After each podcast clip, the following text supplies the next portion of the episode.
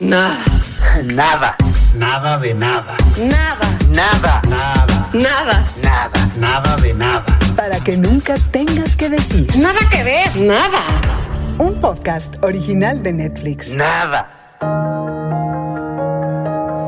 Hola, ¿cómo están? Yo soy Mariana Linares Cruz y les saluda en este último episodio de Nada que ver, el podcast original de Netflix, que donde compartimos pues amores, odios, aversiones, obsesiones y hasta confesiones de las series y de las películas que sucedieron en este año 2020. Se acabó, este es el último episodio de este año que siempre vamos a recordar como el que cambió nuestras vidas, no solo aquí en México, en el mundo entero, en América Latina, en el globo terráqueo. Será un año histórico y 2020... pues le llamaremos, ¿qué será? Como el año para siempre, ¿no? Yo creo. Gracias por escucharnos, por compartir su conversación en nuestras redes sociales, con sus mensajes, con todas sus opiniones, también con todas sus obsesiones y con sus confesiones de estas series y películas de Netflix a lo largo de todo este año.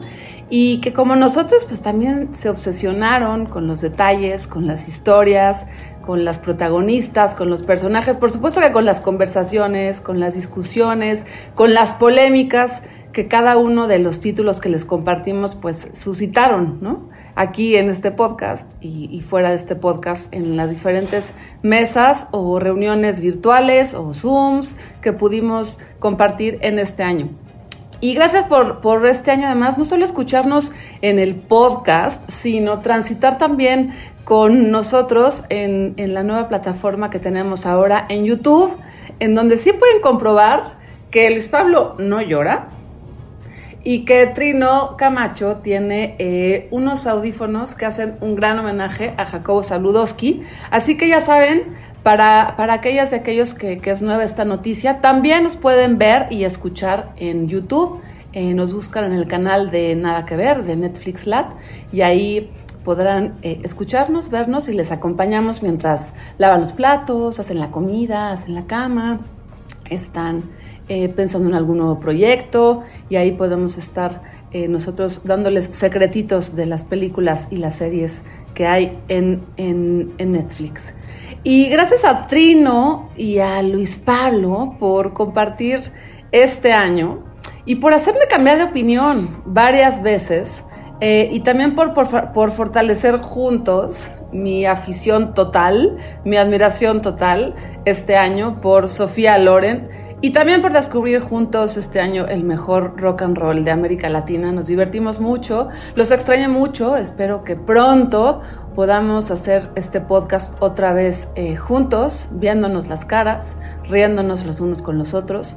Pero mientras tanto, agradecerles mucho la posibilidad de compartir los gustos y pues las obsesiones, yo creo, por todas estas películas que vimos a lo largo de este año.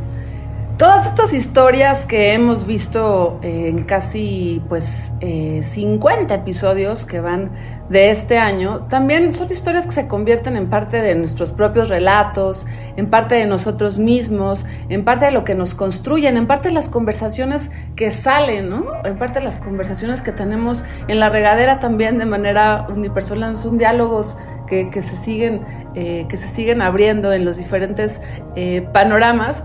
Y aunque no conozcamos en persona a esas historias, aunque tampoco conozcamos esos territorios, esas galaxias, esos universos que se nos descubren en los diferentes títulos, pues siempre tenemos ganas de tener hasta una amiga que se vuelva rapera a los 40. Por eso ver películas, ver series es también contarnos lo que nos pasa a nosotras y a nosotros mismos en la vida, y por eso nos divierte mucho hacer este podcast, porque no solo se trata de lo que hacen otros cineastas, otros realizadores, sino de lo que nos pasa también a nosotras y a nosotros. El 2020 se va, pero me deja sobre todo un intensísimo descubrimiento y aprendizaje constante, cada día distinto, cada día nuevo, cosas nuevas que pues Pues que van desde hacer un podcast ahora de manera remota, como sucedió durante este año,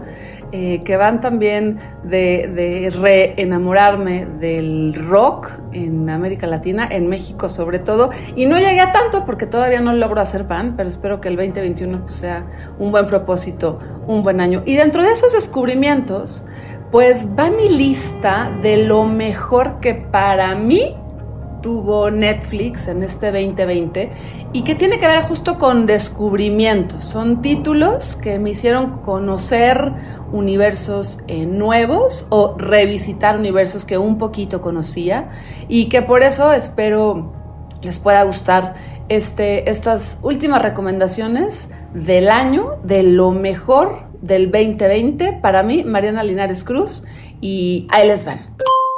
Nada que ver. Los 4 universos que descubrió Mariana en el 2020. Empiezo con mi favorita.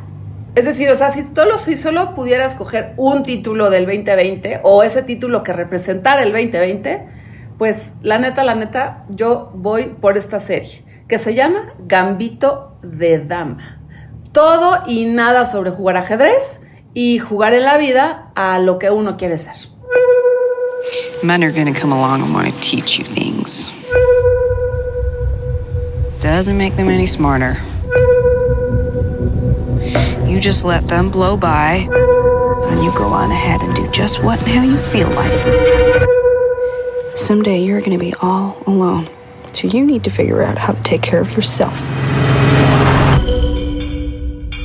Tell the readers of life how it feels to be a girl among all those men. I don't mind it. Chess isn't always competitive. Chess can also be beautiful. Nada que ver. Gambito de Dama. Gambito de Dama es sobre todo una miniserie. Y una miniserie significa una serie que tiene principio y final y que no me da la responsabilidad de que tengo que estar esperando a que venga la temporada 2, la temporada 3, y no me tengo que comer la temporada anterior. No, simplemente, como este caso, Gambito de Dama, son 7 episodios que tratan de la vida de Beth, esta niña que a partir de un accidente trágico empieza a recorrer diferentes momentos en donde el ajedrez es su arma para seguir adelante. Gambito de Dama, ¿qué es Gambito de Dama? Gambito de Dama es una apertura en el juego de ajedrez para la gente que juega ajedrez. Para la gente que no juega ajedrez también vale mucho la pena esta serie. No se preocupen, no necesitan saber de jugadas, no necesitan saber absolutamente nada porque la propia historia les va atrapando. Pero para los que sí les gusta jugar el ajedrez, Gambito de Dama les va a representar mucho el nombre, el título, la jugada y lo que poco a poco va pasando con la protagonista, Beth Harmon. Es muy bonita esta serie porque además recorre desde la primera infancia de Beth, en donde les digo, le pasa este accidente trágico que cambia su vida, y cómo dentro del orfanatorio, en donde le dan unas pequeñas pastillitas, que no nos queda muy claro por qué se las dan en ese momento, ella logra, a través de alucinar, a través de esa sustancia, a través después de la adicción, hablar con un tablero de ajedrez y encontrar en el ajedrez una manera de estar en la vida, ¿no? Ella se va convirtiendo, lo vamos viendo a lo largo de los episodios, en la más chingona del ajedrez, en algo que le empieza a ser pues muy sencillo, porque ella es una niña sobredotada. Desde el principio de la serie nos damos cuenta de eso. Es una niña fuera de lo común, digámoslo así, porque no necesariamente está como todo el tiempo con los amigos, no le encanta mucho estar acompañada, y eso lo vemos desde el principio y se va fortaleciendo a lo largo de la historia para ir convirtiendo a una Beth después en su adolescencia, también muy atrevida en su estilo, pero muy, muy retraída también en su estilo, con una manera de vestirse única y que va también construyendo sus relaciones humanas de una manera muy, muy, muy específica, digamos, muy seleccionada. Ella escoge con quién se quiere llevar, con quién quiere construir, así a lo largo de su adolescencia, luego la vemos en su juventud, y en el propio transcurrir de Beth vemos en esta serie también cuál es la relación con el ajedrez, cómo es el mundo del ajedrez, cómo sobre todo es un mundo masculino dominado por los hombres, porque esta es una serie que se sitúa en la década de los 60, en la década de los 70, en distintas partes del mundo, además algo que me encanta, como que uno recorre desde México, pero París, pero Rusia, y entonces nos vamos dando cuenta cómo es este mundo del ajedrez. Descubrimos el mundo del ajedrez a través de la mirada de Beth Harmon, que es interpretada por la grandísima Anya Taylor. Y lo que tiene Anya Taylor, esta actriz que pudimos ver en La Bruja, en esa película de terror espantosa, lo que tiene Anya Taylor-Joy es que no necesita hacer mucho más que su cara, más que gesticular, más que emocionarse. Yo siento que ella realmente se emociona y entonces logra transmitir con los gestos de su cuerpo, o sea, encarna en su cuerpo todas estas emociones de la niña, de la adolescente, de la joven, y logra además atravesar como muchos estereotipos de mujer. O sea, puede ser la femme fatale, pero también es una nerd, pero también es una outsider, pero también es una súper sofisticada que se viste increíble. Y entonces en esa construcción muy diversa de estereotipos también, se logra construir una propia personalidad protagonizada por Anya Taylor-Joy, que nada más de verla, cada uno de los episodios es un goce absoluto. Genius and madness. There's no player in the world as gifted as you are. There is one player that scares me. Who? The Russian. Don't make me over. He is a world champion. Now that I do anything for you. I'm supposed to go to Russia, but what I want is a drink. I'm worried about you. Don't make me over. What? What on earth for? Maybe it's in my blood. My mother went crazy. Went crazy or always was? You've got your gift, and you've got what it costs. Hard to say for you what that will be.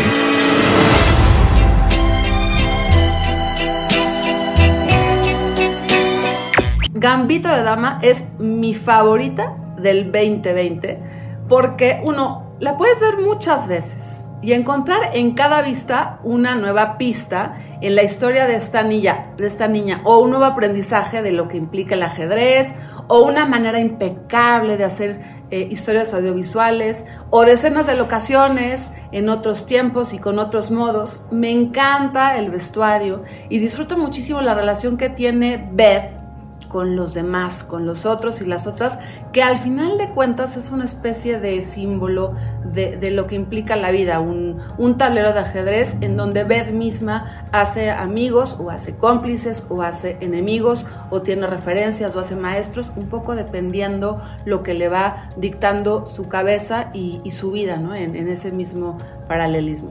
Es una serie que transita la personalidad de una adicta, ojo aquí, que es Beth, pero sin hacerla maniquea, y eso es algo que también me gusta mucho. No necesariamente tenemos a la clásica adicción o a la adicción que conocemos, en donde todo se torna perturbador, sino que Beth utiliza esta adicción, en este caso a los estupefacientes, para convertir su racionamiento en jugadas, ¿no? Y entonces el ajedrez tiene que ver con sensibilidad, tiene que ver con estrategia, pero también tiene que ver con lo que está pasando con la sustancia y su cabeza. Me gusta también porque, ya les dije al principio, no me hace sentirme responsable de que tengo que ver 85 capítulos. Son 7 episodios más o menos de una hora que se disfrutan de un tirón, que se disfrutan solitos, si es que nada más tienen una hora por la noche, por ejemplo. Y es una serie que es entretenida, es reflexiva, tiene muchas capas que puedes encontrar, es conmovedora y tiene además un final esperanzador y un final que está recargado en algo muy importante, que ese 2020 también nos demostró, que es la amistad. Así que si pueden ver solo una, yo les diría que vean Gambito de Dama. Mi segunda recomendación del 2020 es una película que habla sobre hacer películas, y una película que le hace un homenaje tremendo a uno de los oficios pues que digan, más ocultos del cine o menos, menos alfombra roja del cine, que es el oficio del guionista.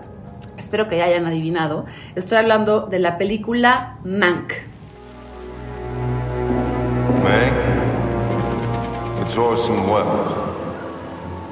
Of course it is. I think it's time we talk. What is it the writer says?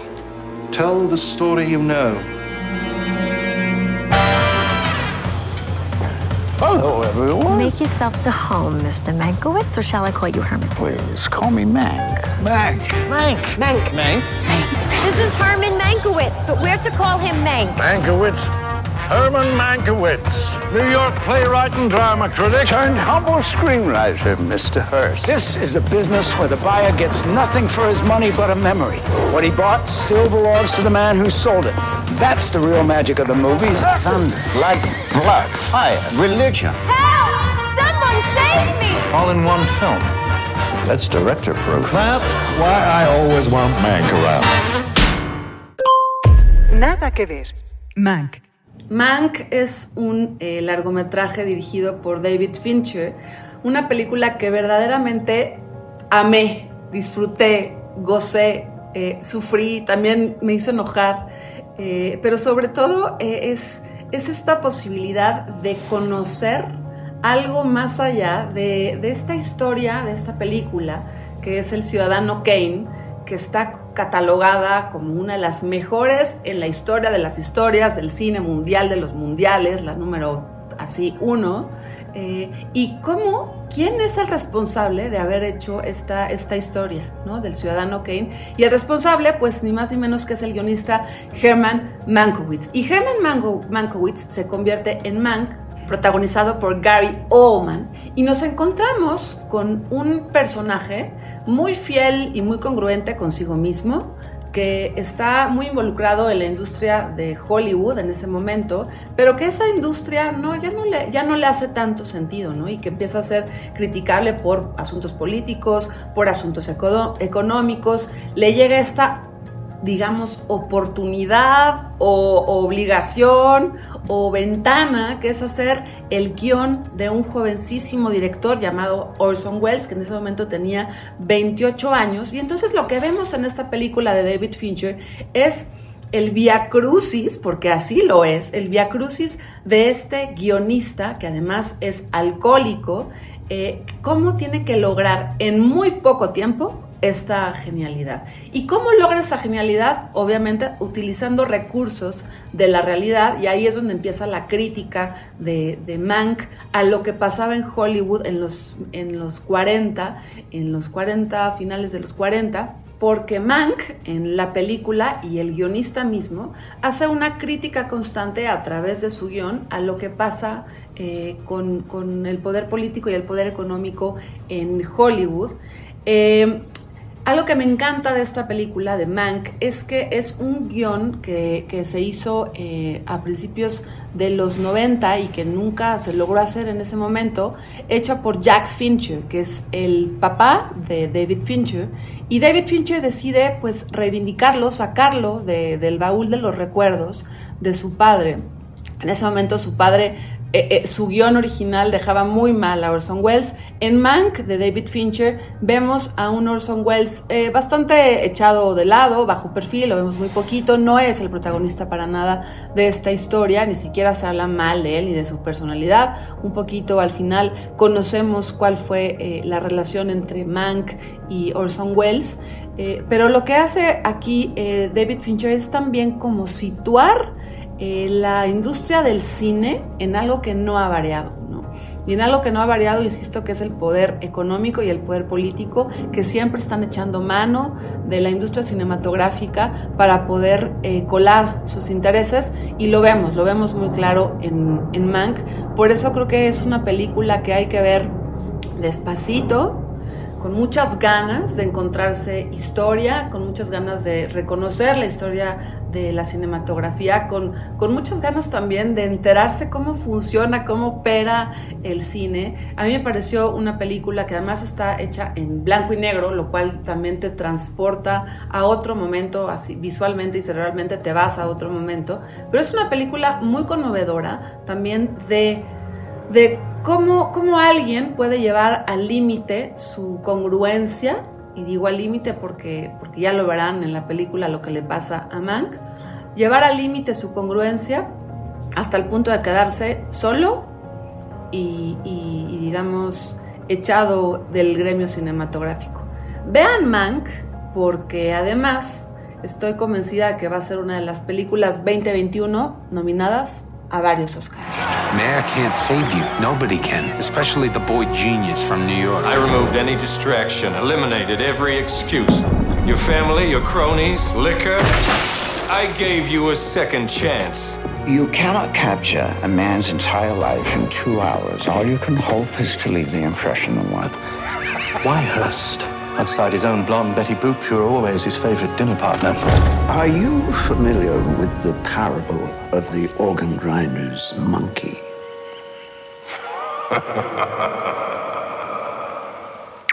La tercera recomendación de este 2020 de Netflix, uno de los títulos que me voló la cabeza absolutamente, porque es un podcast, pero no es un podcast, es animación, pero no tanto, es un documental con dibujitos, tiene mucho de música, pero tiene mucho de locura, tiene mucho de psicodelia, pero tiene mucho de aterrizaje, y creo que ya me están adivinando porque es la serie de animación The Midnight Gospel.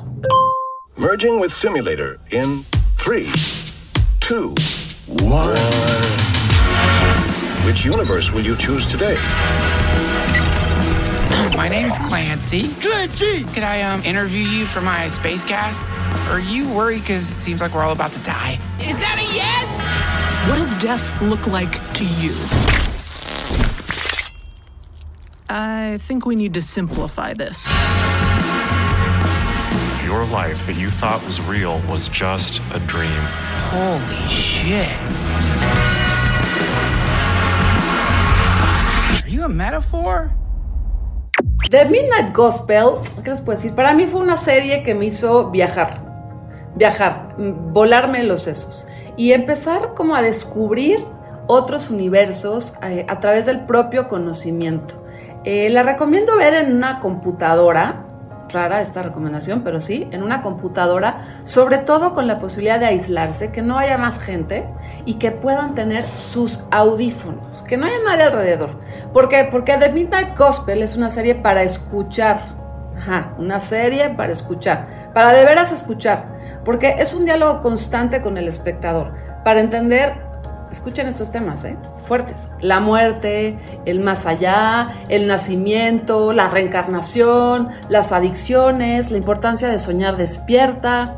Todo eso contado a través de dibujos animados. The Midnight Gospel es el descubrimiento de otros universos galácticos sonoros y de la razón. El genio de esto es Pendleton Ward, el hombre detrás de la multipremiada Adventure Times, o Hora de la Aventura si lo quieren en español, y por Duncan Trussell. Para la gente que nos encanta los podcasts, sabemos quién es Duncan Trussell. Él tiene este podcast que lleva casi 300 episodios, Duncan Trussell Family Hour. Y entonces, ¿qué pasó? Que Duncan Trussell Family Hour, el podcast, toma ciertos fragmentos sonoros para colocarlos en esta serie de animación que hace Pendleton Ward. Y entonces se hace una mezcla tremenda, explosiva, en donde incluso escuchamos a la mamá de Duncan Trussell en alguno de los episodios hablando. Ella ya falleció, pero ella está hablando en los episodios mientras es animada, y la sumergen dentro de un útero y luego sale y sigue platicando con su hijo. De verdad, es una locura. Es muy, muy, muy, muy disfrutable. Es algo distinto y yo se los recomiendo muchísimo si están en uno de esos extraños momentos del 2020 en soledad, que pueden estar consigo mismo y escuchar cosas que les van a hacer sentido no solo al corazón, sino también al cerebro. The Midnight Gospel.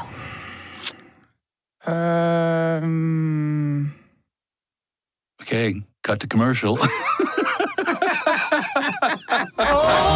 Y para cerrar lo mejor del 2020, en esta casa, la audiencia infante les quiere recomendar Más allá de la Luna, porque pues básicamente la han visto más de 20 veces. Maya, que tiene 6, Hannah, que tiene 3. Les ha parecido una película muy divertida, conmovedora. Sale de la tónica esta que estamos muy acostumbradas de heroínas y villanos. Algo muy importante que es, no está ubicada en Estados Unidos, está ubicada en Oriente, y eso también le hace tener otro ritmo, aunque no tiene dibujos de Oriente, ojo, sí, es importante. Y tiene un final que no es un final feliz, lo cual también se agradece, aunque tampoco es un final amargo, digamos que es un final común, un final en donde la vida cotidiana sigue, no hay tampoco una resolución gigantesca que nos haga como darnos este closure que estamos habituados. Más allá de la Luna, una película para toda la familia que recomiendo muchísimo. Me encanta oír de la diosa de la luna. ¿Otra vez? Cuéntame, mamá. Una mujer hermosa y un hombre muy apuesto se enamoraron. Pero ella bebió por accidente una poción mágica y se elevó al cielo, dejando atrás a su amor ideal. Ahora ella lo espera en la luna. Nada que ver. Más allá de la luna. Y Más allá de la Luna, para la audiencia que no es tan infante, también representa el descubrimiento de otra galaxia, que es la posibilidad de hablar con las emociones, encontrar las emociones cuando muere alguien que quieres, ¿no? Porque cuando muere alguien que quieres hay enojo, hay evasión, hay valentía, hay tristeza, se cruzan diferentes momentos, diferentes emociones, y esta película, sin ser triste, va de eso, ¿no? Más allá de la Luna es la historia de una navegante, de una niña navegante que pierde a su mamá y que la va a buscar a la Luna. ¿Y qué pasa con ese proceso? Que en realidad ir a buscarla a la luna es encontrar el orden de sus emociones, ¿no? Todo esto a un ritmo mucho más tranquilo, insisto, pausadón, aunque tampoco llega a ser del todo oriental. Más allá de la Luna, además, nos hizo descubrir en esta casa la posibilidad de ver historias juntas y luego darnos cuenta de que cada quien le pone cariño a ciertos personajes o a ciertas escenas y que no necesariamente a todas nos gusta lo mismo. Es una película para todos los públicos y para todo momento. Y para cerrar este año, donde también se despidieron muchas personas queridas. Yo creo que es una película que ayuda a transitar de alguna manera amable y amorosa el duelo o los duelos que también este año nos han traído pues por montón. Y hasta aquí cierro. Estas fueron 4 recomendaciones para estos días de vacaciones y para recordar el año 2020 como uno que nos hizo descubrir nuevos universos aún estando metidas en casa.